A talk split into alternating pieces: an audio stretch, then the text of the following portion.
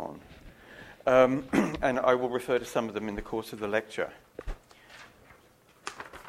Okay. Now let me just set out my material. Um, there are two main Laplanche, for this week, there are two main Laplanche texts. Um, one is, is, functions as a sort of theoretical overview um, with a strong sort of philosophical edge to it. Um, and the other one is a mo- much more clinically based um, working through of specific concepts. Um, that's chapter three uh, from the New Foundations in Psychoanalysis um, book. Okay. Um, and I won't say much about that, but we'll work through that in class. And I've, I've suggested ways of breaking it down into five different topics, uh, and we'll work our way through those very specific topics in, in the seminar. Um, but uh, what I want is I, want to work through some of the major points in the overview essay, the essay that's called The Unfinished Copernican Revolution. In particular, I want to sort of go over so that you've got some grip on this uh, analogy um, between cosmology and psychoanalysis, and uh, what, what, what the idea of a Copernican revolution might be. Um, which is talked about in a lot of disciplinary areas as an exemplary moment of modern scientific thought, and which Freud himself um, declares his allegiance to. Um, and Laplanche revisits that notion of a Copernican revolution and sees uh, Freud's Freudian revolution as an incomplete, unfinished Copernican revolution. Okay, and he wants to complicate the metaphor of, of, of being comp- of, the, of, the, of the opposition between the Copernican and the Ptolemaic. Okay? And those are be important terms as a sort of metaphorical shorthand for, for distinguishing between different logics and different conceptual frameworks in psychoanalysis. And, and I think they also help us to think about Shakespeare and, and Sophocles' two tragedies, which I want to end the term with. So I want to go over this notion of a of, of what a, uh, the analogy between the psychoanalytic revolution in thought and the Copernican revolution. Okay. Um, however, what I want to, what I want to begin with, um, instead of moving from psychoanalysis to literature, I want to begin with literature. I want to begin with the Blake poem, and I've given you that poem in the handout for this week. Okay, some of you may have looked it up already. Um, Blake's poem, The, the Mental Traveller. Um, it's a very powerful poem, but rather, in, a very, in many ways, a very enigmatic poem, and a lot of Blake scholars would quite rightly point to um, the rather obscure recherche symbolic systems that Blake experimented with or invented for himself, etc. But I think um, something comes over very, very powerfully in the poem um, that is independent of any esoteric knowledge uh, about uh, Blakean or other symbolic systems. So I'm just going to read the beginning and the ending of the poem um, uh, and let it sort of hang there, as it were, um, to cast its shadow or its light on the theoretical um, uh, developments I'll be talking about. Okay, so the, the poem begins uh, I travelled through a land of men, a land of men and women too, and heard and saw such dreadful things as cold earth wanderers never knew. For there the babe is born in joy that was begotten in dire woe, just as we reap in joy the fruit which we in bitter tears did sow. And if the babe is born a boy, he's given to a woman old, who nails him down upon a rock, catches his shrieks in cups of gold. She binds iron thorns around his head. She pierces both his hands and feet. She cuts his heart out at his side to make it feel both cold and heat. Sorry, now I kind of lost my place. Her fingers number every nerve, just as a miser counts his gold. She lives upon his shrieks and cries, and she grows young as he grows old. Till he becomes a bleeding youth, and she becomes a virgin bright. Then he rends up his manacles and binds her down for his delight. He plants himself in all her nerves, just as a husbandman his mould, and she becomes his dwelling place and garden fruitful seventy-fold.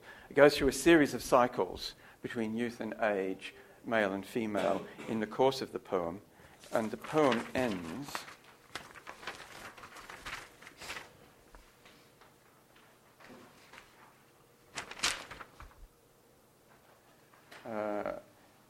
Like the wild stag, she flees away. Her fear plants many a thicket wild, while he pursues her night and day by various arts of love, beguiled. By various arts of love and hate, till the wide desert planted o'er with labyrinths of wayward love, where roam the lion, wolf, and boar, till he becomes a wayward babe, and she a weeping woman old. Then many a lover wanders here. The sun and stars are nearer rolled. The trees bring forth sweet ecstasy to all who in the desert roam, till many a city there is built, and many a pleasant shepherd's home. But when they find the frowning babe, terror strikes through the region wide. They cry, The babe, the babe is born, flee away on every side. For who dare touch the frowning form? His arm is withered to its root. Like lions, boars, wolves, all howling, flee, and every tree doth shed its fruit. And none can touch that frowning form, except it be a woman old.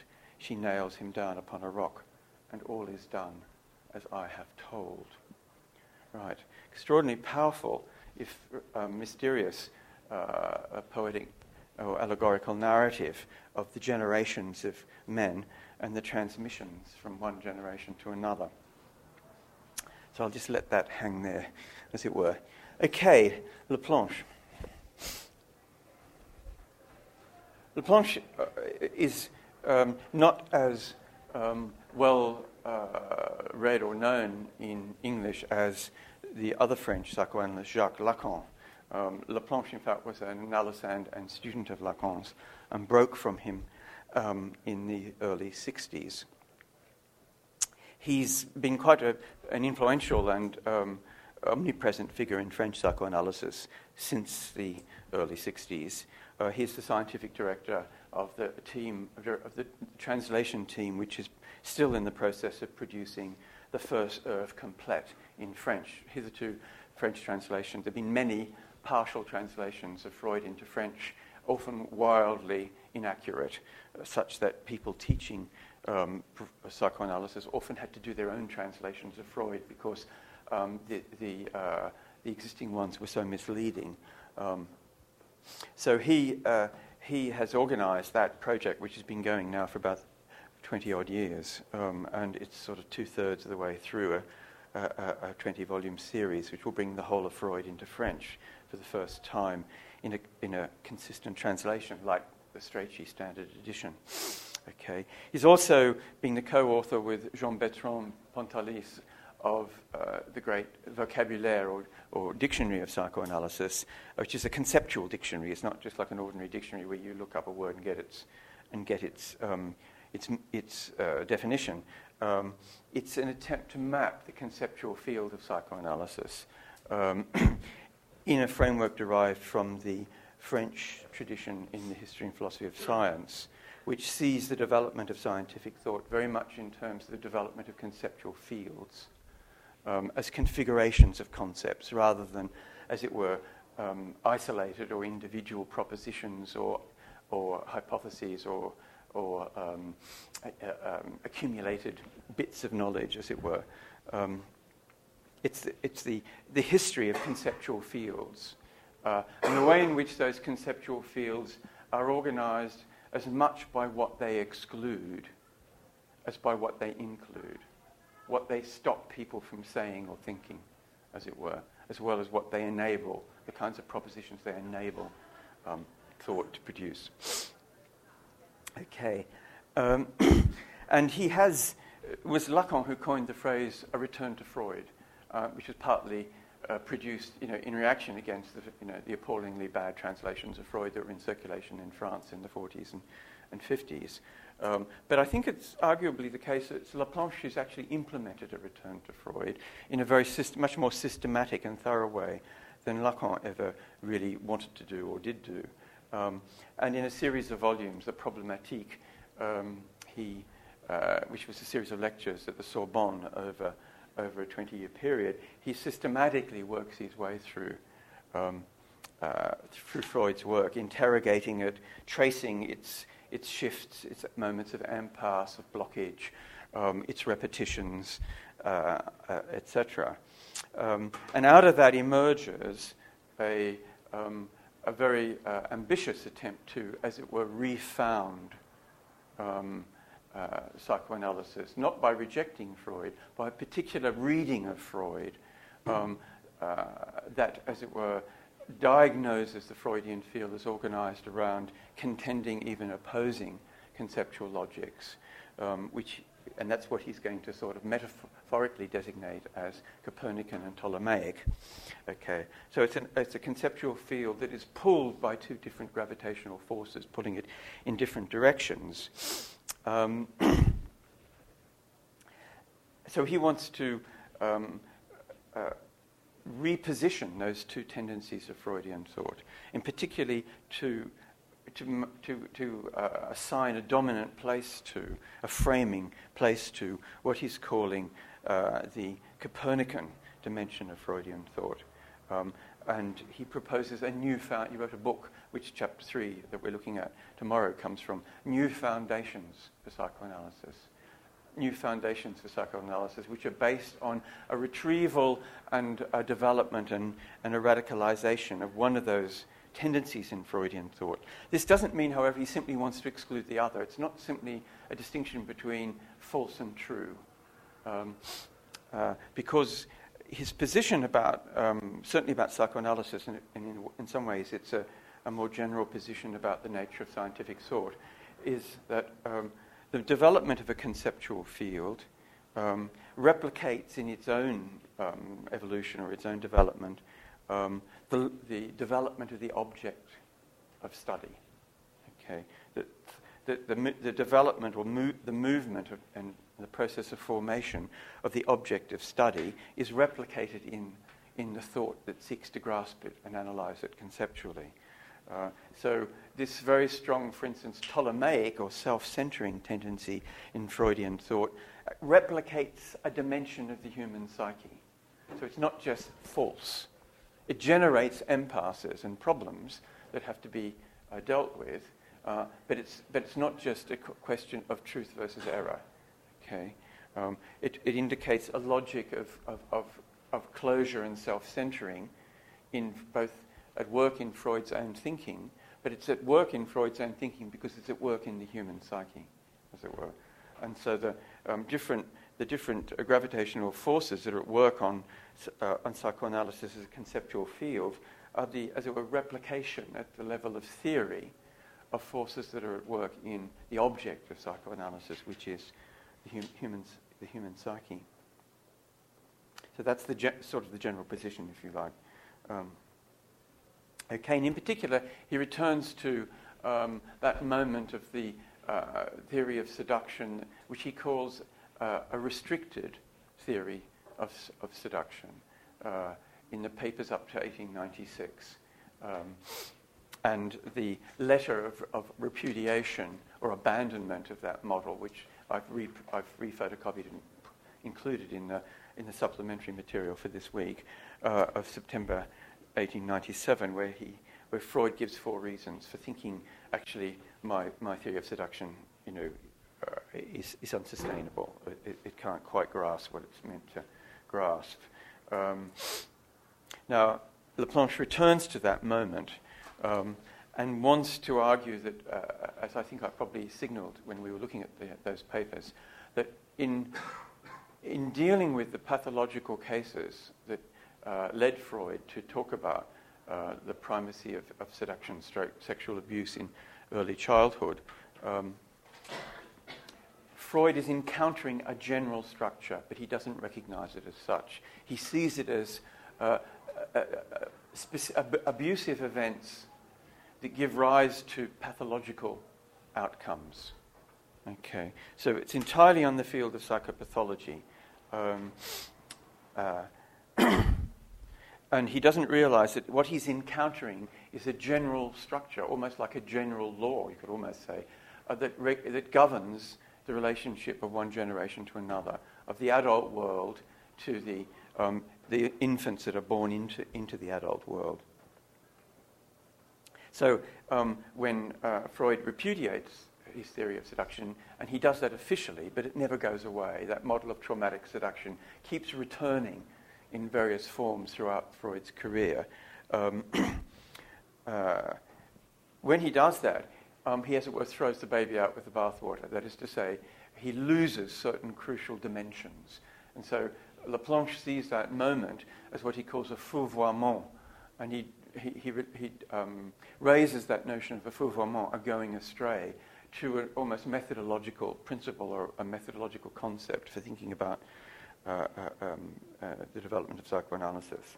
And he sees it, uh, and he's fascinated by cosmology because he sees a similar kind of process at work in um, the whole development of the great Ptolemaic synthesis in, in cosmology. Um,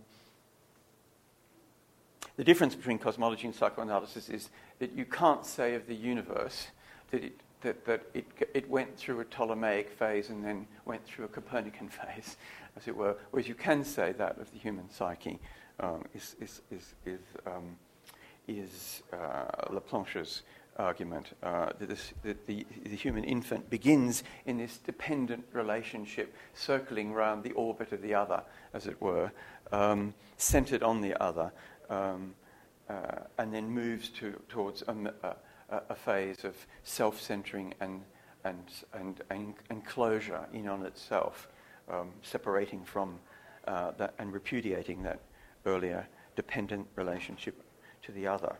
And so, in a sense, um, in terms of the metaphor, uh, the human infant passes from a, a Copernican to a Ptolemaic um, phase of, uh, of development.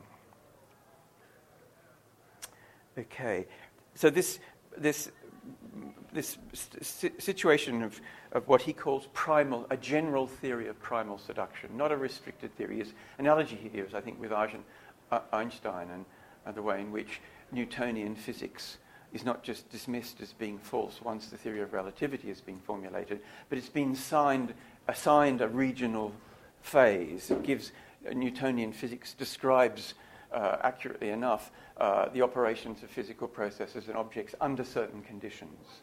Um, uh, but the move is from a, a, restricted theory to a general theory. That's what he wants to uh, argue. Um, he's, he's doing. Okay, that we need. He wants to propose as new foundations for psychoanalysis what he calls not a restricted but a general theory. So it's not restricted to psychopathology and to neurotic outcomes. Okay, it's an account of uh, the formation of human psychic life uh, and of human sexuality in general. So it's a general theory um, of what he calls primal seduction, um, by which he does not mean abusive, sexual abuse or abusive events. Okay. Um, but the, the um, leading in and le- uh, of the infant into the human adult world.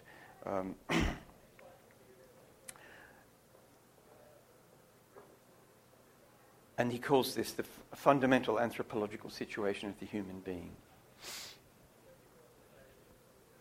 which is, which is universal in the proper sense. It's not, whereas you could say um, the, uh, the dependency of the infant on the mother is, is a culturally determined thing.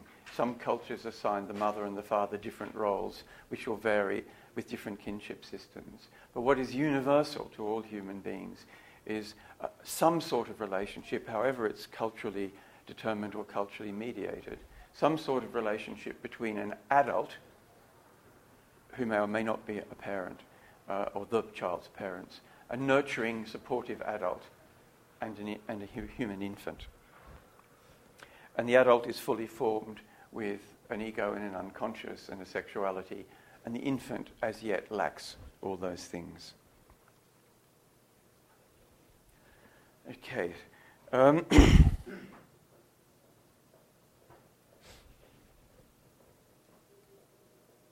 now, he starts off with this cosmological analogy with that essay of Freud's um, that I asked you to read, and which was uh, uh, one of the scanned extracts, uh, where Freud sets up this explanatory narrative of the three blows. It gives a, a, a kind of condensed account of human narcissism.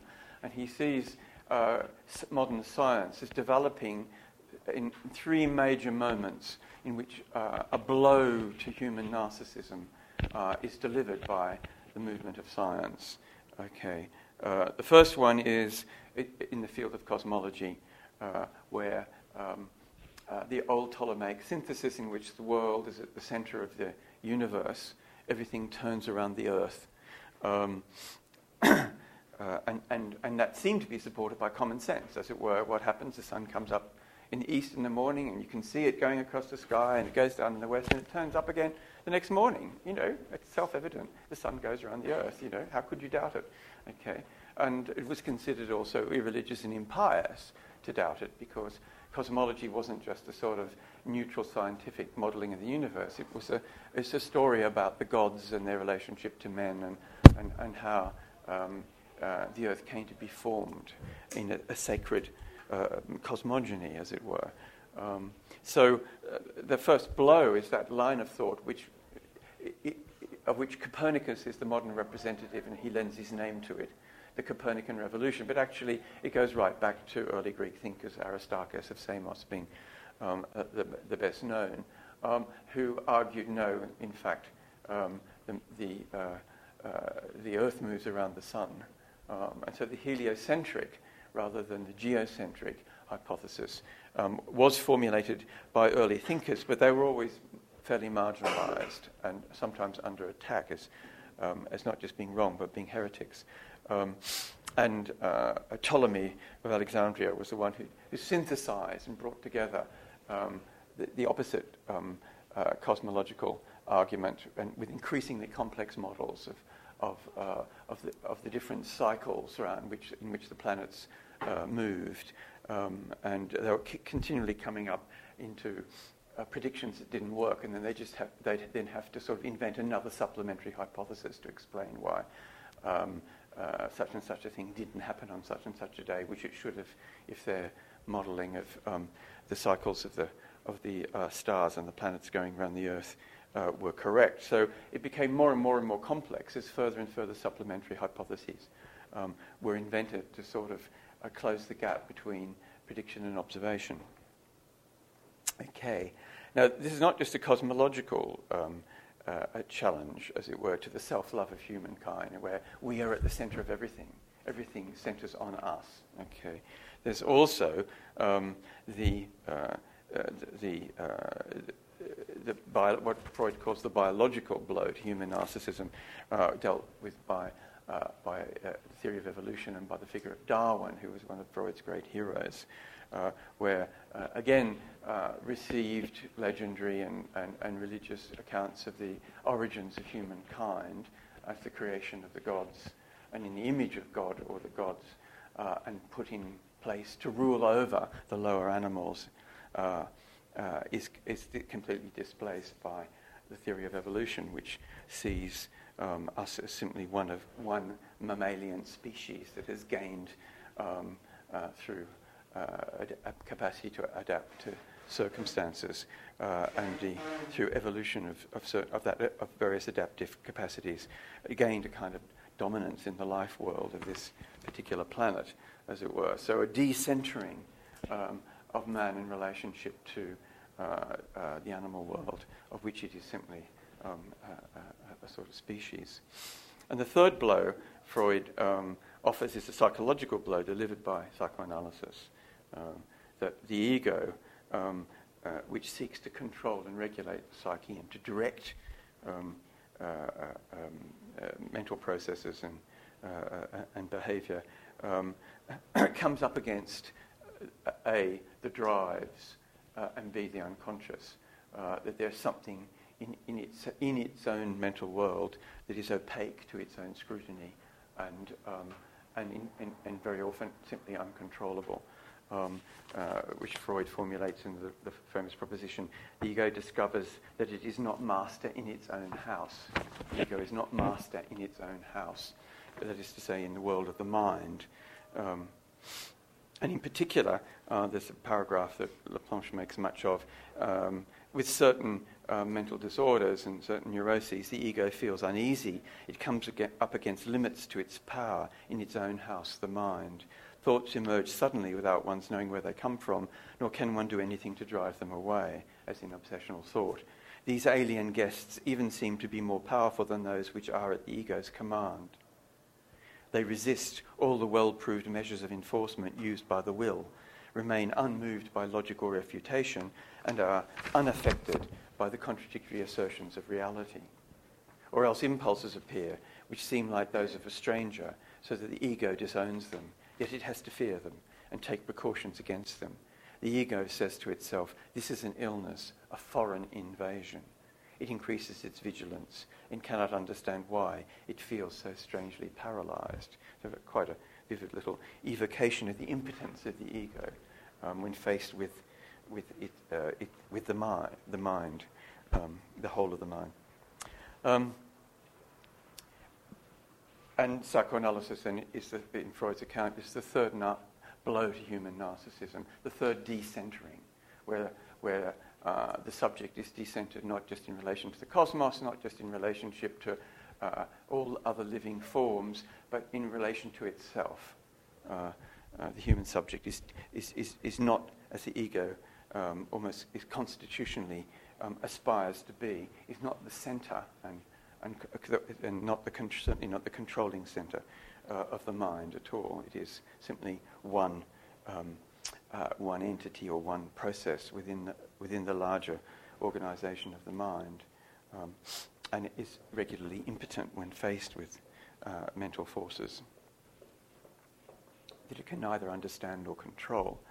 Okay, so that's Freud's account of the, uh, of, uh, of, the Copernican revolution, which, which is, as it were, displaced across into other fields, and which he sees he, he, he pays his allegiance to it, you know, that he has done something similar in the field of psychology. Now, Laplanche takes that up, um, but he wants to do something different with it, as he says. That uh, he, his account of it isn't um, quite as straightforward um, uh, in terms of the relationship between Freud uh, and the notion of decentering. Um, and he, he, he says, um, where is this? page.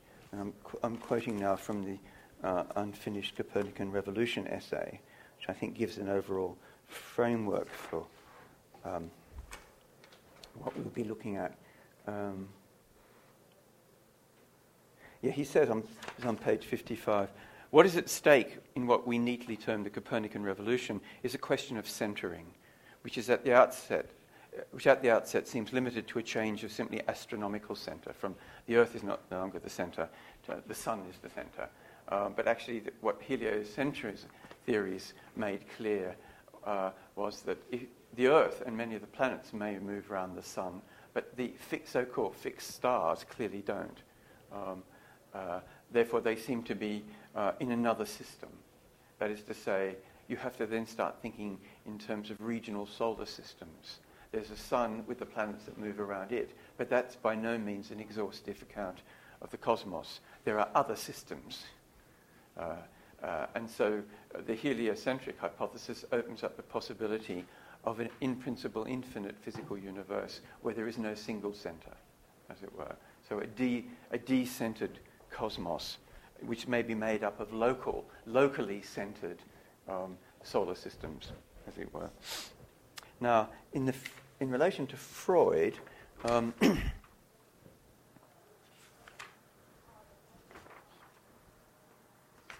he makes a quite interesting, I won't spend time on it, but he makes uh, a quite interesting point in passing about the epistemological decentering that is entailed by uh, the Copernican revolution. That is to say, a decentering at the level of thought. That is to say, um, but in both philosophical traditions, those of empiricism and uh, which is associated mainly with the British philosophical tradition, um, Locke, etc., um, or in the tradition of German idealism represented by Kant and later Husserl, both of whom he, he, he cites. Um, this decentering takes place. That is to say, it means that you can't assume that the world is formed or preformed, if you like, so as to be uh, intelligible to, exhaustible by transparent to human thought. Uh, the, assumptions behind the sort of Lockean empiricism was often that reality could be known through sense perceptions. And therefore, in some sense, uh, the world out there was, was, as it were, constituted ontologically so as to be knowable, to be perceivable. And we could gain accurate knowledge through our perceptions and uh, in more complicated versions through processing of our, of our perceptions. But the world, in some sense, conformed itself to our capacities for knowledge. And in a way, a similar assumption is there in Kant uh, with his theory of a transcendental ego or transcendental subject uh, who uh, uh enables us to partially know the world of epiphenomena uh, through the Kantian categories space, time, causality, etc., which are wa- hardwired into our brains, as it were. I mean, Kant always allows for the thing itself, the Ding an sich, which escapes our categories, but as it were, at a practical or pragmatic level, uh, the, the, the, the, a priori categories wired into the human brain, as it were, uh, are adequate. Um, and both those assumptions are called in, in, into question. Um, that there is nothing in principle knowable necessarily about the world, um, uh, and what we think we know um, uh, isn't, as it were, guaranteed uh, in, ad- in advance. Um, Descartes rather desperately said that, you know, we, that God made sure that our perceptions and the objects of perception somehow rather fitted, uh, and that some evil demon wasn't there tricking us into thinking, you know, we knew the world when, when, when we didn't. Um, however, it's with Freud and the connection with Freud that I want to uh, develop um, some of his thoughts. Um, he says, uh, he quotes the, relevant stuff from Freud, where Freud aligns himself with the Copernican revolution as the third um, decentering movement um, of thought. He says, if Freud is his own Copernicus, however, he is also his own Ptolemy. If Freud is his own Copernicus, he is also his own Ptolemy. Um, uh, the revolution in uh, cosmology lasted two millennia. In psychoanalysis, everything essentially is produced by a single man. Simultaneously, the discovery, um, uh, which is conjointly that of the unconscious and of seduction, and the going astray, the wrong path taken each time, there was a return to a theory of self centering, even at times of self begetting.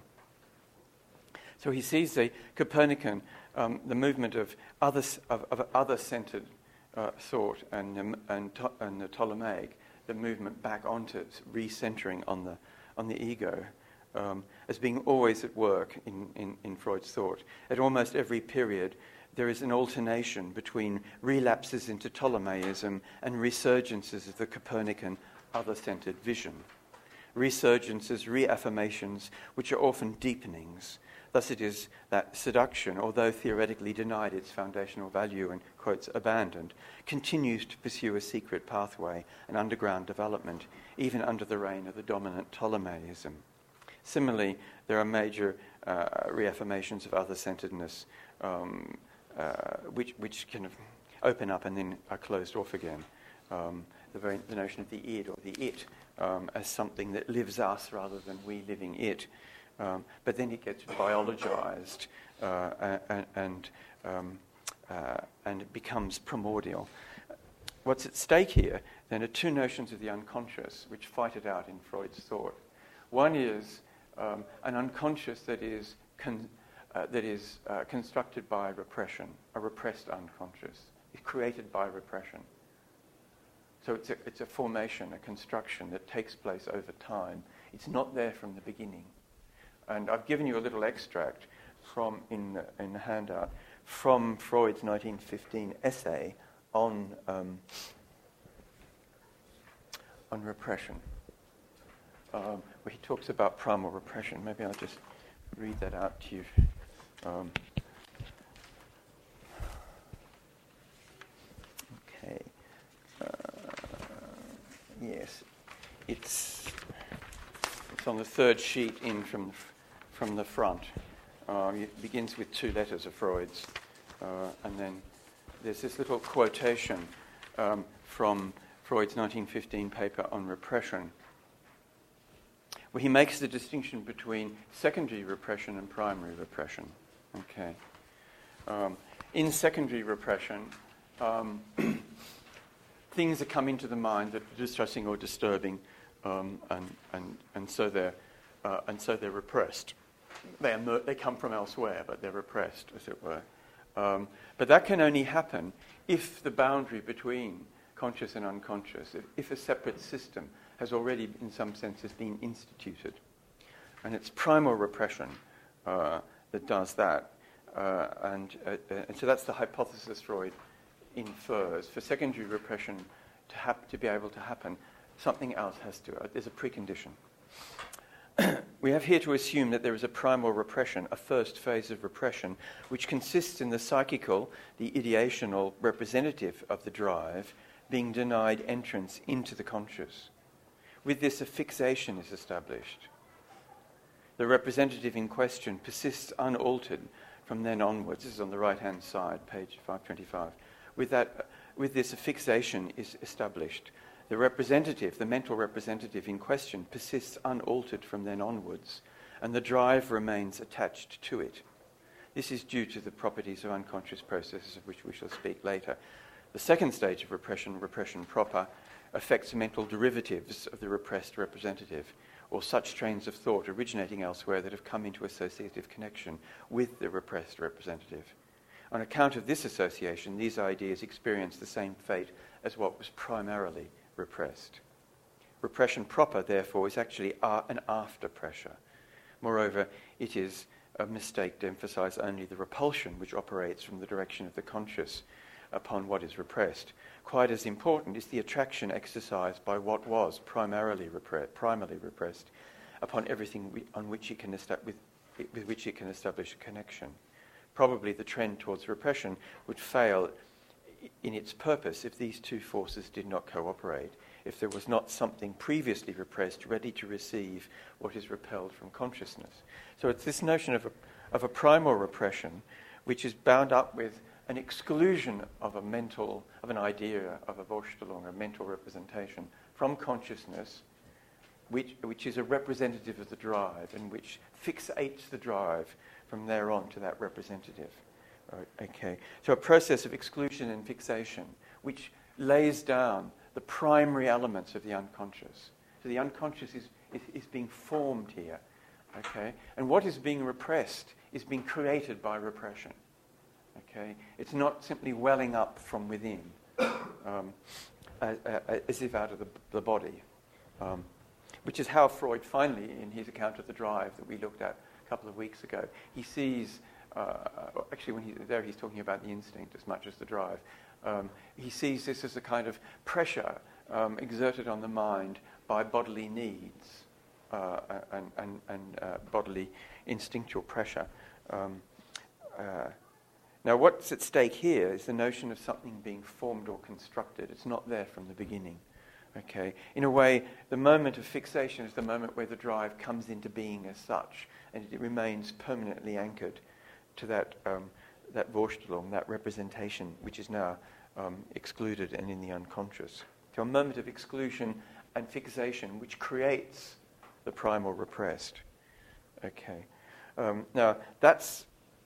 Uh, aligned, um, Laplanche would argue, with the notion of um, uh, with the Copernican perspective in psychoanalytic thought, and I'll, I'll spell out that how why in a minute. Um, the alternative notion of the unconscious is something that's primordially there from the beginning, okay, uh, which is a which is a sort of primary um, uh, layer, um, uh, and uh, consciousness and the ego uh, uh, like, a, like a building or like a structure are built on top of it in successive l- levels of complexity, as it were. So the, un- the unconscious is primal in that it comes first. Uh, whereas in the other model, the unconscious is a secondary formation, okay, which isn't there from the beginning, um, and which is constructed through um, uh, exclusion, fixation, through primal repression. So there are these two quite radically antithetical notions of the unconscious that you will find uh, again and again fighting it out in, in Freud's thought. Now, Laplanche wants to associate um, uh, the discovery of the unconscious as something which is not our center. It's that which decenters us, it decenters the ego. Now, problem with um, accounts of the second topography and of the id by biologizing the id and in effect, in, in, effect, in, uh, in, in uh, collapsing together the previous distinction between instinct and drive and biologizing the id um, and making the unconscious this bedrock, as it were, um, it becomes foundational and supportive, um, even if at times um, uh, upsetting, um, rather than that which decenters um, and which is eccentric or um, uh, away from any, uh, uh, any centering, as it were. it becomes that, that which supports uh, the ego. Now, that this puts at risk what he calls the alienness of the unconscious. And he, the word he uses in French is, um, he doesn't use the word, um, uh, this, uh,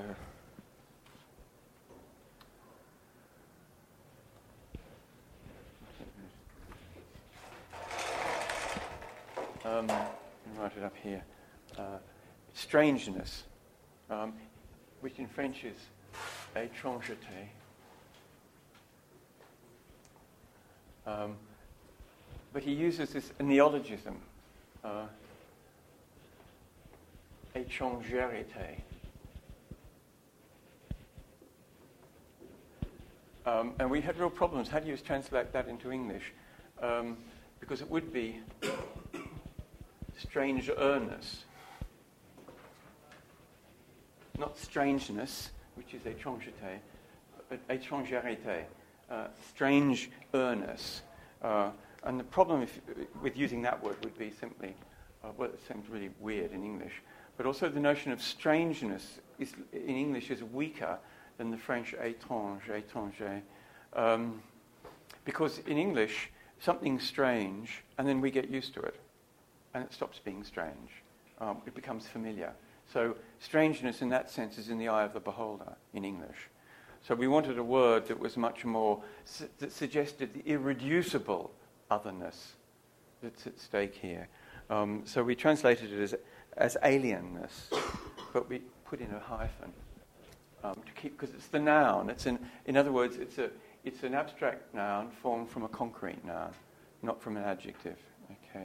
So strange earnest um, or alien hyphen ness to bring out that presence of the other in the unconscious. Okay, so it's not just an adjective designating, you know, a quality or attribute, um, but it's des- it, the the otherness or alienness of the unconscious depends on, if you like, what, what Laplanche calls two others: the internal other and the external other. Uh, and it's there in Freud's German, though it's not systematically theorized, in two usages of Freud that Laplanche seizes on um, das andere and der andere. Das andere is the third, is the third um, um, declension. It's the, na- it, it's, uh, the, the it. It's, uh, the, it's the neuter. We don't have it really in English um, uh, uh, because we don't have the same tightly gendered system that a lot of continental languages have. Um, it's uh, das andere is the, the other thing. We have to supply a noun because we, we can't alter the ending of the adjective to signal that. So das andere, der andere is the other person. Uh, now that, that, that distinction is there in Freud's German. Um, the other thing in the unconscious, um, that deposit of alienness in the unconscious, can only be preserved and not, as it were, um, dissolved away um, by uh, relating it to the other person, this pr- primordial other figure, in relationship to whom, and in some sense, against whom, uh, the unconscious is formed by the subject. In able to understand how that happens, this is his major, or his, one of his major criticisms of Freud's thought, that there's, uh, there's an absent dimension, the dimension of what he wants to call the message, um, the transmission of something from uh, the adult to the infant, um, something that can't be dissolved away into simply, um, which has a kind of quasi objectivity, if you like. Um, so he does use the term from linguistics that Lacan uses, the notion of a signifier, which is a signifying element, an element that delivers or carries a meaning. It can be a word, or it, may, it might be a gesture, um, it might be uh, something visual. Like a terribly simple example would be the, the um, traffic code, where red is the signifier for stop, green is the signifier that, that communicates the meaning go. So it needn't be, um, it can be gestural. There's a whole repertoire of gestures that can carry meanings, etc. So it's the transmission of, of, of something, that is, it's not just the transition of a meaning, like a pure concept, it's the, transli- it's the transmission of a material element. It may be uh, a, quality, a voice, something that's voiced, it may be tactile, it might be visual, but it's some, something that, as it were, makes a sign uh, uh, on the part of the transmitter uh, to the figure who, who, who's being targeted. In this case, it's the infant. Okay, so it's that transmission that's crucial from the adult to the infant, and it's a transmission that is opaque. Okay, it becomes designified. Um, uh, and I've given you, uh, I sent you the, um, the, the, little extract on pages 40, from the earlier chapter of, the, of, the, of New Foundations, um, from uh, pages 44 and 45. He's here, he's very much at odds with Lacan. Uh, Lacan uh, talks about the primacy of the signifier, by which he means verbal language um, on the whole. Um, and uh, while he takes over this term from linguistics that Lacan uses, um, he wants to surround it with cautions, and he wants to, he partly wants to take on board a distinction that he finds very useful. Um, in linguistics, standardly, a distinction is made between the verbal signifier and the signified that is transmitted by the signifier, whether at the level of the word or of um, the phrase um, or of a sequence of signifiers that form an entire sentence. Okay. Laplanche wants to say, uh, but a, a, crucial distinction is that between something that is a signifier of something, that is to say, it has a conceptual dimension, a meaning, a signified, and a signifier to, something that is implemented in a speech act and addressed to or targeting a recipient. Okay, something that, um, in a technical language, interpellates the other, summons, addresses, um, targets, commands atten- the attention of, okay, impacts on the, the, the recipient. Um, and he says uh, uh, it's important to understand that this, a signifier can signify to somebody without its addressee necessarily knowing what it signifies. We know that it signifies, but not what it signifies. We know that there is a signifying somewhere, but, there, but it's not necessarily any explicit signifier. We don't have, so we can't assign it a meaning. Yet it's addressing us, it's targeting us. We are, we are its addressee, as it were. And he says Lacan uses the image of hieroglyphs in the desert or cuneiform characters carved on a tablet of stone. We know that they signify, and as such, they have their own kind of existence, which is different from the, the existence of phys- just simple physical objects. Okay. They are intended to signify something to us. So they are in the mode of an address, but we don't necessarily know what it is they're saying. And he, so he says it's important to uh, to consider the possibility that the signifier may be designified, lose what it signifies, without losing its power to signify too. And he says, with this, I'm beginning to outline the theory of what I call the enigmatic signifier. That there is an enigmatic or opaque dimension to the transmissions of discourse, and in particular from the transmissions of the nurturing adult to the infant, which are carriers of, of what might be pre-verbal affect. Okay. Now, they're enigmatic not just because the infant doesn't have a code by which it can translate them. They're enigmatic because they're enigmatic to the, to the, the transmitter. In other words, they express the unconscious dimension of the adult. So in saying A to the infant, B or C or D at the level of affect gets transmitted. An infant may not understand what is wanted of them, what, what this is that's impacting on them, uh, but they know it's addressed to them. Okay? It impacts physically on the body. Okay? And this is where the whole idea of a body ego become taken from Freud and Anzieu it becomes very important for, for Laplanche. Um, the enigmatic signifier literally impacts on the skin surfaces of the body, uh, on the sensitive receptive apparatus on the erogenous zones of the infant's body. For me, a classic example of this effect of the enigmatic signifier is that moment in Little Hans where his mother has bathed him and she's carefully powdering around his penis and not touching him. And he notices this, you know, that there's this exclusion zone that's being created. And he says, Why don't you put your finger there? And she says, That would be schweinisch. And he laughs initially and says, Oh, but it's great fun.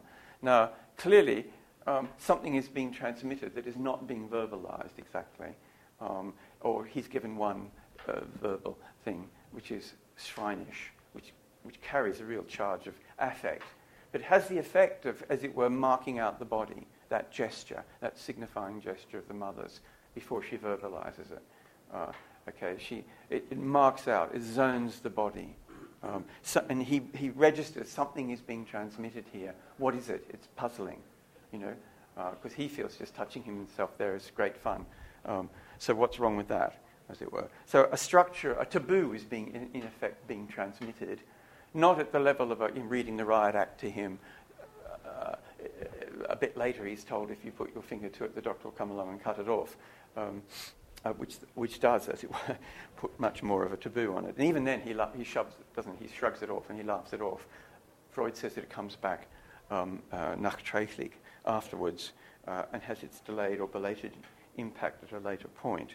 Uh, a structure of meaning has been laid down, um, which is um, belatedly, um, belatedly uh, implemented, and which organizes the subject's relation to their own body.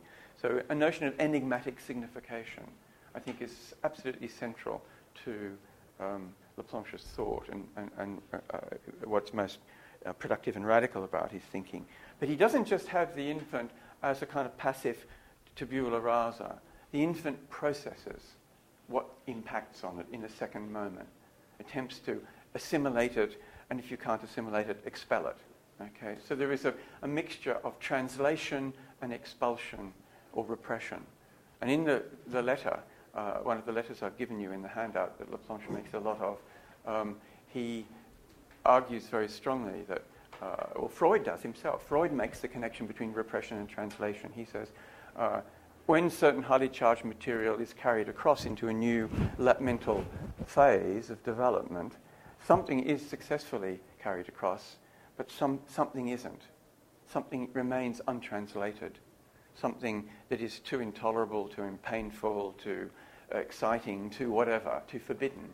Certain materials are not carried across and successfully translated. They remain untranslated. And Freud says such a failure of translation is what we mean by repression. A failure of translation. It's a really interesting connection. So Laplanche builds on that insight uh, to uh, reformulating translation as, um, sorry, repression as a form of failed translation. Something is carried across of what the other transmits that impacts on me and marks my body in certain ways. And some of it I do not understand, I don't like it, it, it, it, it, it overexcites me, it traumatizes me, it, um, uh, whatever. And it's, it's uh, expelled, it's not translated. Um, and this is the moment of primal repression. Uh, in being expelled, in being non translated, um, actively non translated, um, a fixation is laid down, which becomes a permanent marker of the, both the mind and the body. Okay, I think I'll f- stop at that point. Uh, so the notion then of, uh, of, of, of, of enigmatic signification and of the translation and failure of translation on the side of the recipient is absolutely core to Laplanche's rethinking of um, the adult child relationship um, and is the, uh, the core of what he means by primal seduction. Okay.